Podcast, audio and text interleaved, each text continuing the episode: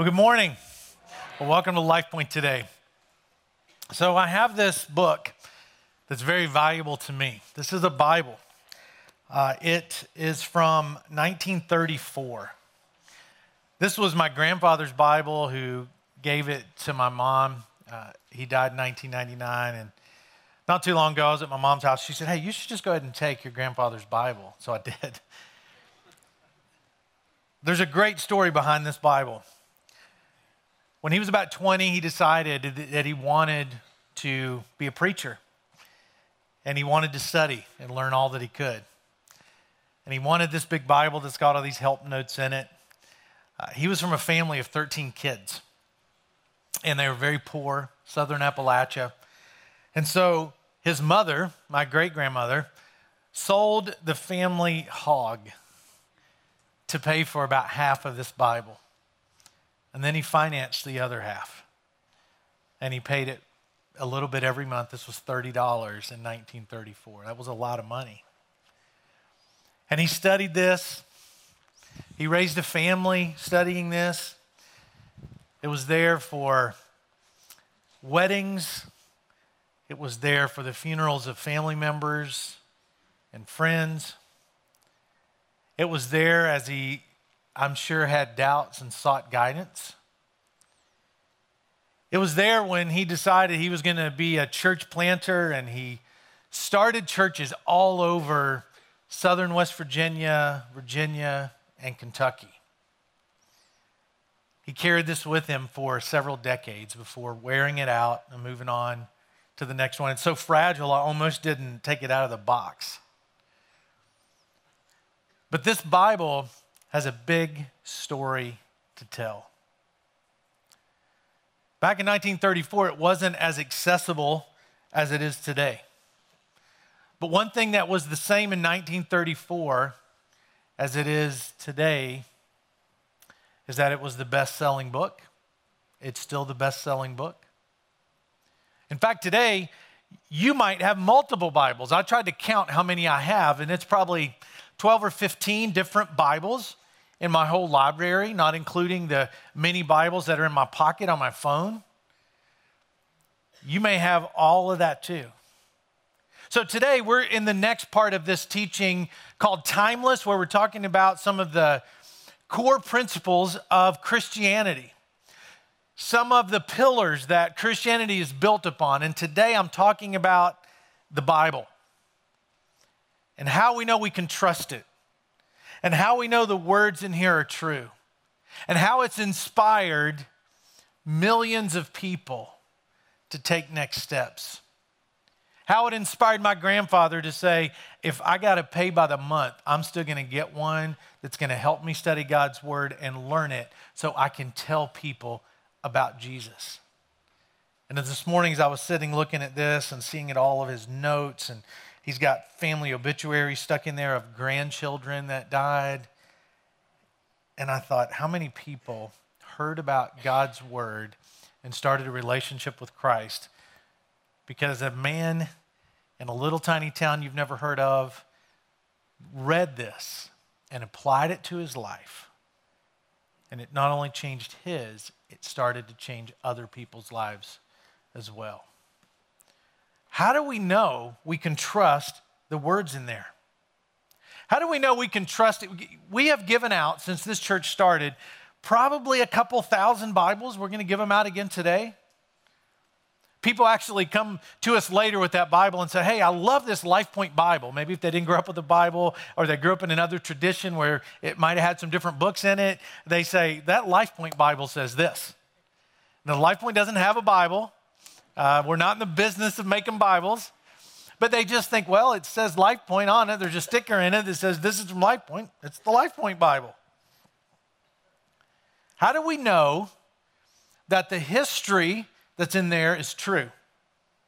How do we know that the theology in there is true?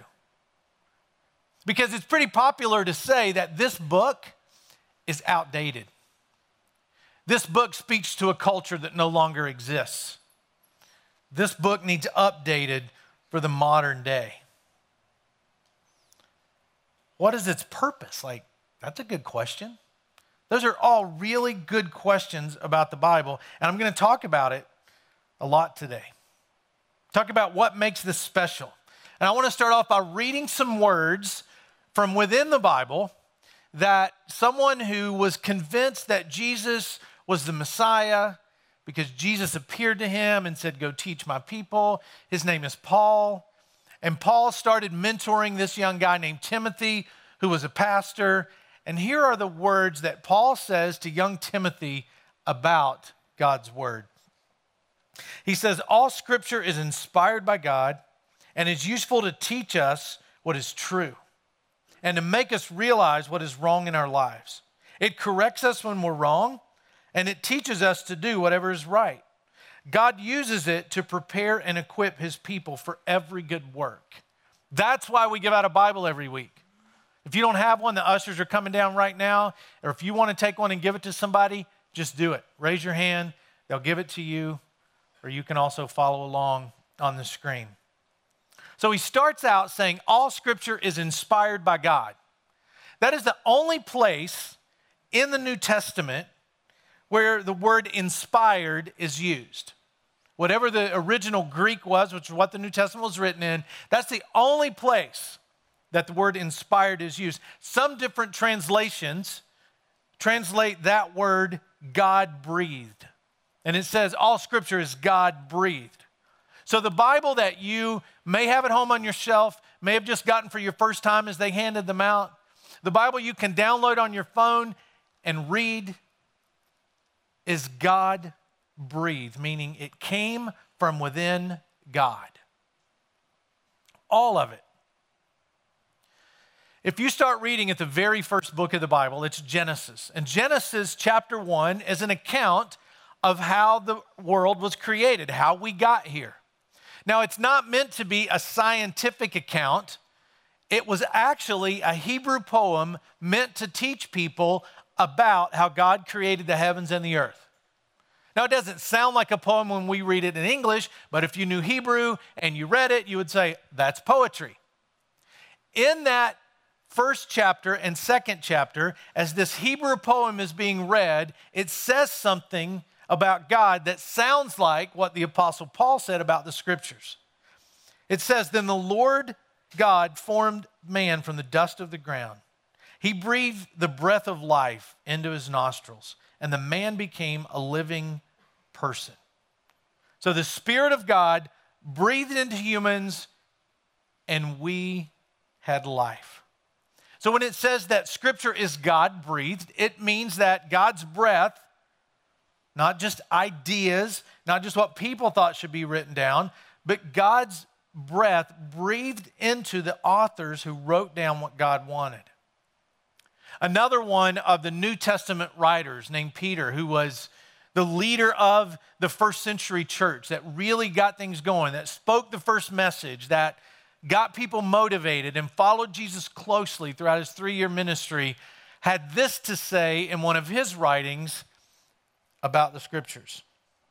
He says, above all, you must realize that no prophecy in scripture ever came from the prophet's own understanding or from human initiative. No, those prophets were moved by the Holy Spirit as they spoke from God. So when the people wrote the words that we read, they believed the words they wrote. They believed every word they were writing. And he says it didn't come about because they just thought it sounded nice. It came about because God breathed that life into them, those words into them, and they wrote those words down. In your Bible, there are sixty-six books. thirty-nine of them are in the Old Testament. twenty-seven are in the New Testament. It's three different languages, originally Hebrew, Greek, and Aramaic. There's forty different authors written over a period of about fifteen hundred years.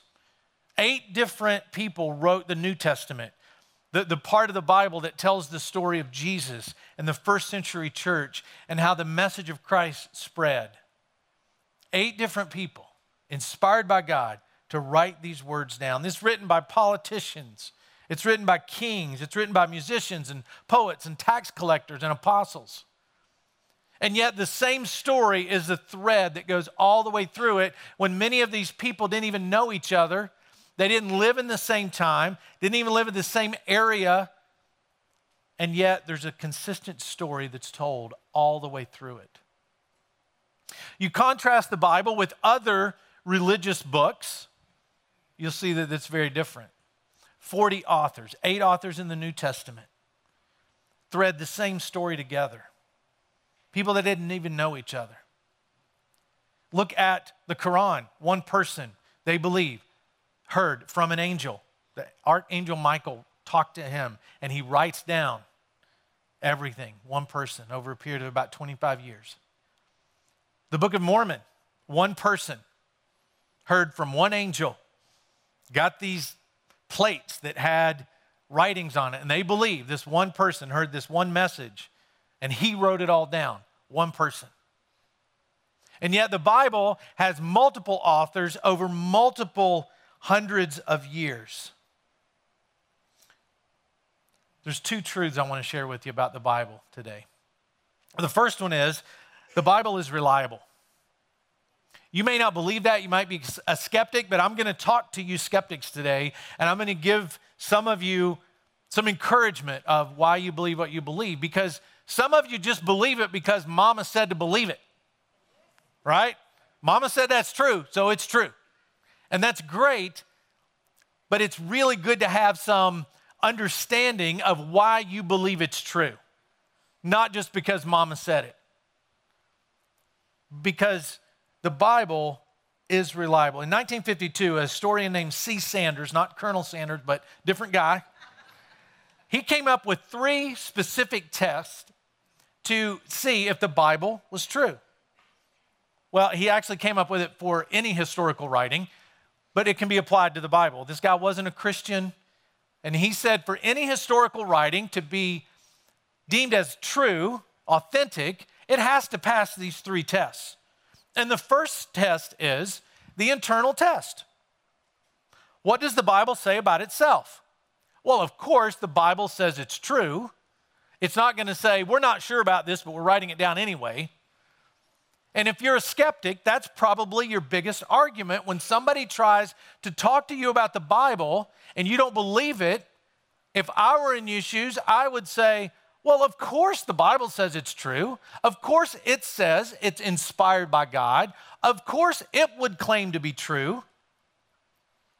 But the first test is, what's it talk about internally? And internally, all of the authors believed what they were writing down was the words coming from God.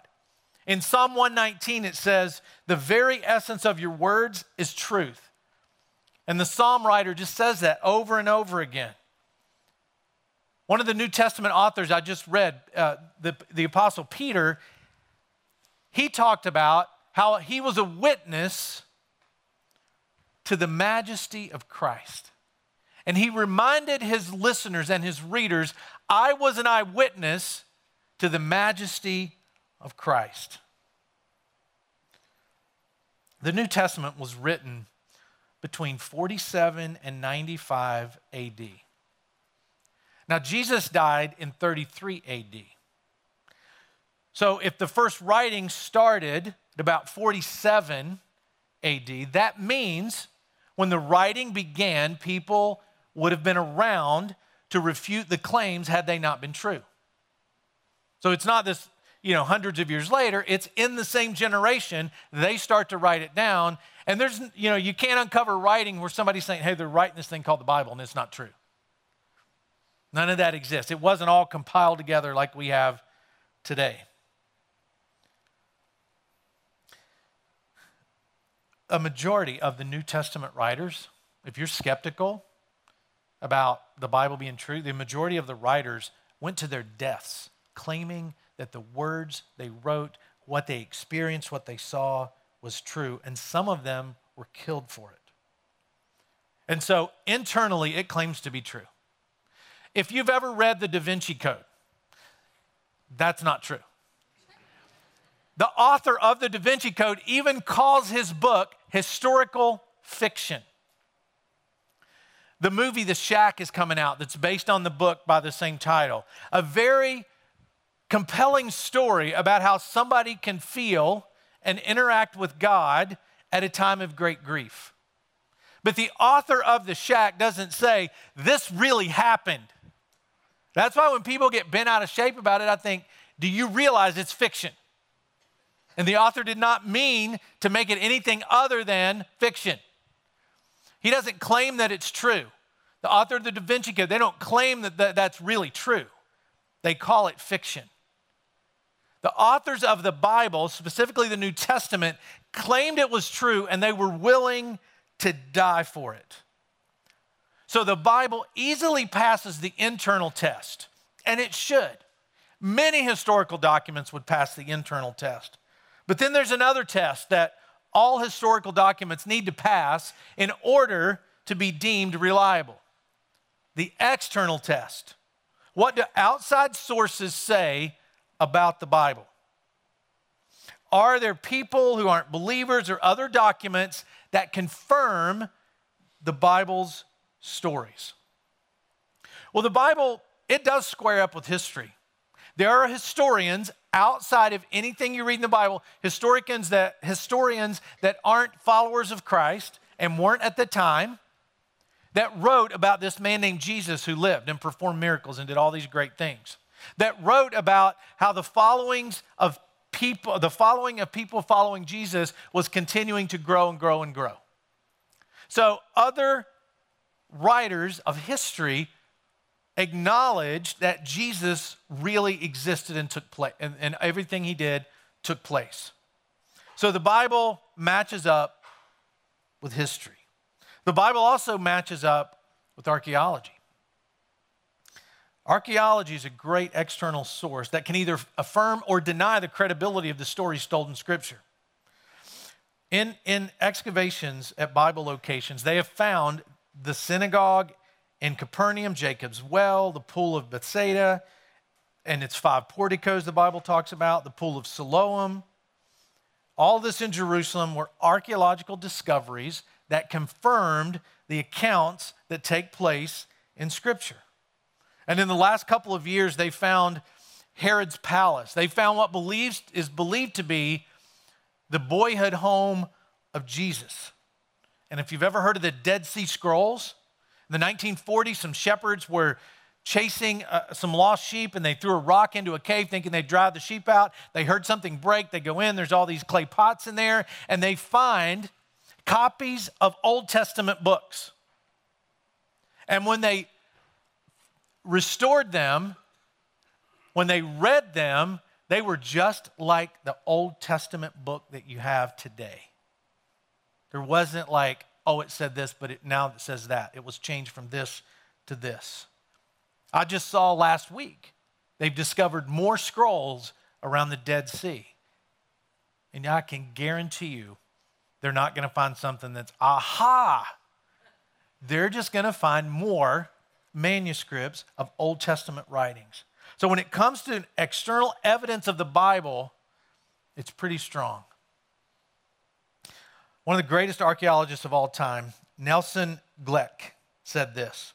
It may be stated categorically that no archaeological discovery has ever controverted a biblical reference. There's no discovery that disproves a biblical reference in archaeology. So when you look at all the evidence, the Bible not only passes the internal test, it passes the external test. Now, another test that's much more difficult for a historical writing to pass is the bibliographic test. And that just means, how were these original manuscripts that turned out to be this translated? How did we get that? How did we get the Bible we have in our hands? Well, the first widely circulated English Bible would have been the one your grandparents probably read, the King James.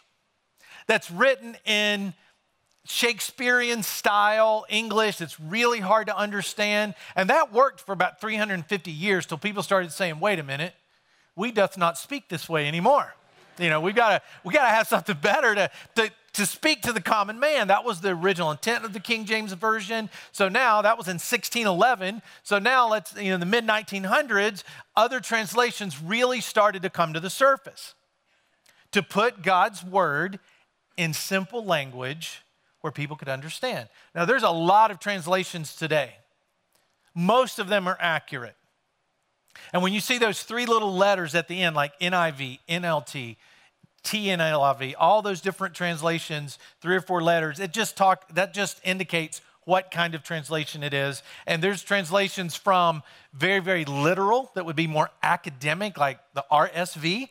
Uh, that's really academic, and if you know anything about translating from language to language, it's a very literal word-for-word translation, which makes it a little bit harder to read. It doesn't read so much like a story. It's really choppy. And then there's other translations that go all the way over to paraphrases where somebody's just sitting there going, what do I think that means? I think I'm going to say it like this. And The Message is a good example of that. Now, the Bibles we hand out fall somewhere in the middle of that. New International Version or New Living Translation that translate God's word that's more the spirit of what the passage is trying to say. It's not a word-for-word translation. And so all those translations serve a need. Now, they don't contradict each other. They just use different words like God-breathed instead of inspired. That means the same thing. One used God-breathed. Another one used the English word inspired. When people get, would get a hold of the original manuscripts, when translation was taking place, they were very meticulous on how they translated, especially the Old Testament. A group of people would copy a manuscript so they could circulate it. Somebody would count the letters in the manuscript. And when they got to the end, if they were off on the count, they scrapped the whole thing and started all over again because they wanted it to be one hundred percent accurate with no mistakes.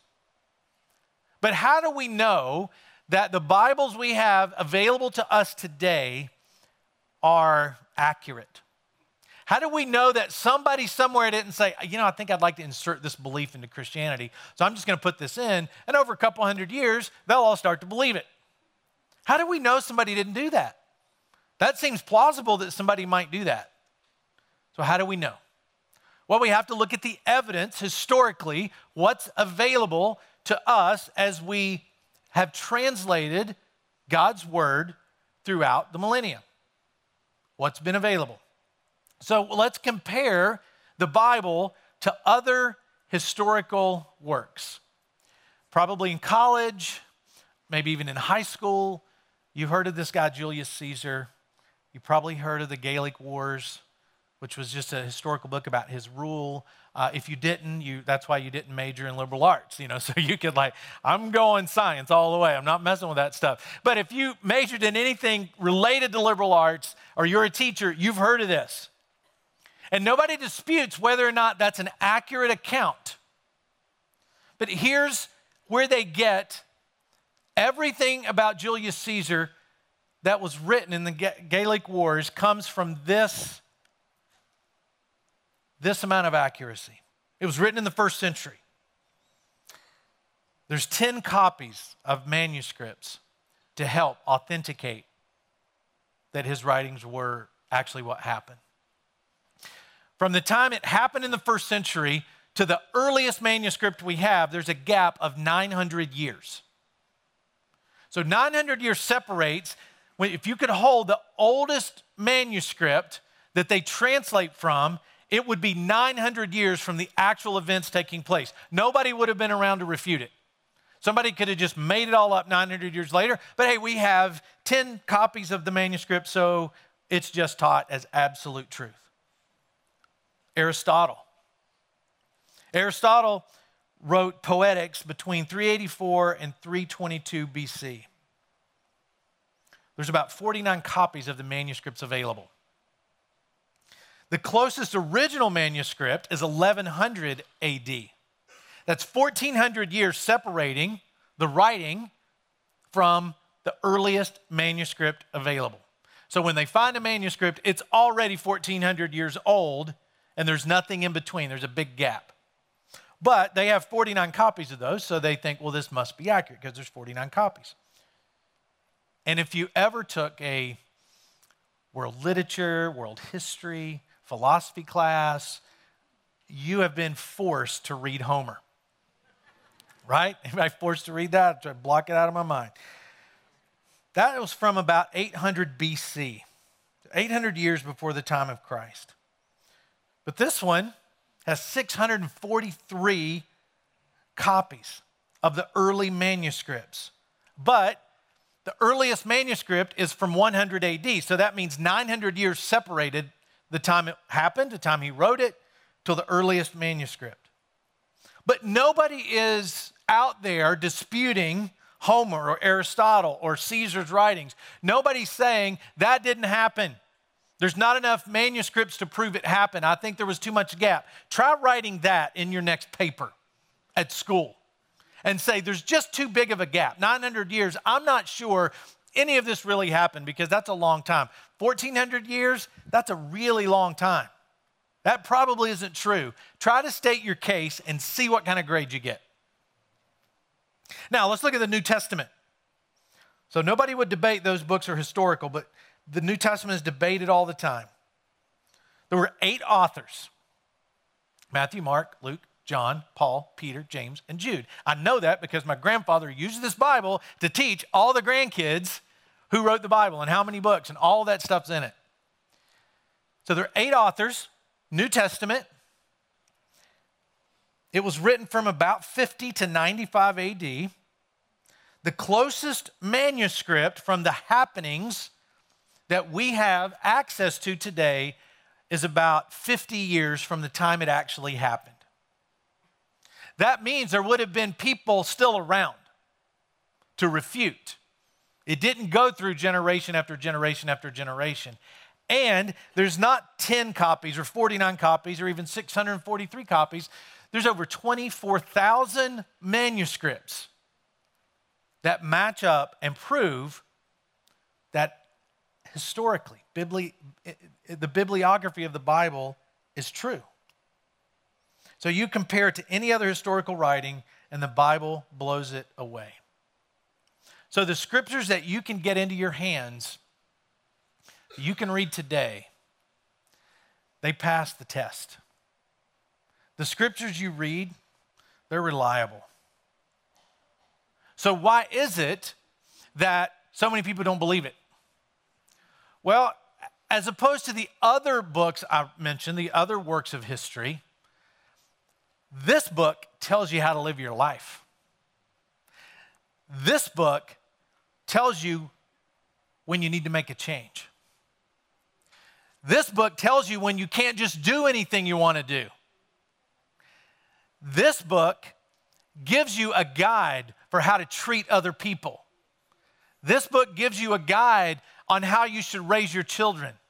If you're single, this book is a great guide. It won't have his name in there, ladies, I'm sorry, but it'll give you a guide on the kind of person you should choose to spend your life with. And if you don't, what the consequences of that might be. This book is a guide to how you should, should arrange your schedule and how you should prioritize. And some people say, I don't want anybody telling me how to live my life. I don't want any kind of guide. I'm just going to get deep down inside, and I'm going to pull up and live any way I want to live. And I'm going to be the standard of my life, not anything outside of me. So no wonder some people say, I don't believe it. It's not true. It's out of date. Well, this book talks about moral absolutes, and that's not a po- popular thing to talk about today. And so, of course, people would say it's not relevant. But the truth is, it is relevant. In fact, the first verse I read to you today, all scripture is inspired by God and is useful to teach what is true and to make us realize what is wrong in our lives. It corrects us when we're wrong and teaches us to do what is right. God uses it to prepare and equip his people to do every good work. So the scriptures are kind of like a map for your life. So if you're making, when you're, when you're making decisions in life, when you have a question, what should I do about, and fill in the blank, you can find answers in God's word. If it's financial, if it's relational, if it's about parenting, or dating or sexuality or purity or relationships or work, all of it is answered in God's reliable word to us. So it has value. It can make a difference in your life. It's the primary way that we learn about God. And yeah, you can learn about God through nature and seeing all that he's made. The Bible says that. But other than that, how else would you know? Unless God is regularly, audibly communicating with somebody, and if he is, please come and talk to me. I would like to know what he has to say. This is the primary way we learn about God, his character, who he is, where we're headed, and how to live our lives. Author and pastor John Piper says this: I love the Bible the way I love my eyes. I don't love my eyes because of the way they look, but I love them because of what they enable me to see. Because the words are reliable, because they're relevant, it's easy to build our lives around it. See, scriptures are designed to, for you to discover what God wants to accomplish with your life. So why don't we read it more? Why don't we spend time in it, reading it? See, reading the Bible is the way God speaks to you. If you want to hear from God, don't trust your feelings, trust his word. If you want to know what he has to say to you, you can find it. Now, it's not easy to just pick it up and start reading. I don't recommend the Bible roulette where you just pick it up and you pick a verse. It can be really confusing and actually scary if you do that. So is there a way to open up God's word and read it that really makes it relevant to their life? Yeah, to, your, to our lives, there is. Did you know you can read the New Testament? The average person can read the New Testament thirty minutes a day. It'll take you about a month. The average person spends four hours a day screen time, T V, checking Pinterest, Facebook, Instagram, whatever it is, four hours a day. That's one hundred twenty hours in a month. Seven and a half times longer than it would take you to read through the New Testament. You could read through the New Testament and still have one hundred five hours left over to binge watch This Is Us or whatever show you want to see. To sit through uh, Pinterest or Instagram or Facebook or whatever social media you're addicted to. You should have one hundred five hours left over to do that and read the New Testament. So it can't be a question of time. For the power that exists in the Bible and more access to it than ever before, at least in our country. Not everybody has the access you do. Not everybody has people coming down the aisle saying, you want a Bible? Not everybody has a smartphone where they can just read it anytime they want. In fact, for some people, it's a treasured possession. Take a look at the screen. This book is our greatest need. You learn a lot from that lady. See, they recognize their need for it and they don't have it. We have it and we don't even read it. So could you take some time to let God start to speak into your life through reading his word? We know we have the time. We know we have the access. And if you've never opened up the Bible, I would encourage you, if you don't have one, get one. Pull yours off the shelf. Download a Bible app. Come down front and I'll let you know which ones are good. I use YouVersion. It's great. You can download reading lists and it'll remind you every day in case you forget. It'll pop up a verse or the reading list or whatever you've chosen to tell it that you want to read. It even has drive times on there, not for reading, that's for listening, but it's still getting God's word into your life. If you just want to start reading, I would recommend starting like with the book of Mark or the book of John. That talks about the ministry of Jesus. That's a very, two very short books that help you see uh, the humanity of Jesus. It helps you see the, the godly side of Jesus, the God part of him. It helps you see his ministry. And then read the book of Acts. The book of Acts tells the story of the first century church and how we began, our origins. Start there. And a great way to do it is to read it with other people. We have groups we call study groups that meet and do three things. They open up God's word and read it. They write down their observations and what they think it means to them. And then they discuss it.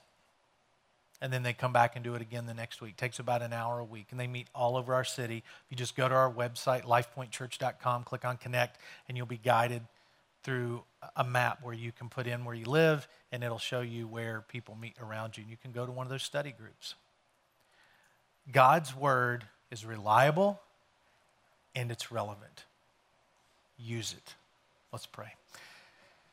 God, thank you for these challenging facts about your word that show us the reliability, show us how it's something worth basing our life upon. God, I pray as people start to read your word, maybe for the first time, that you would just speak to them.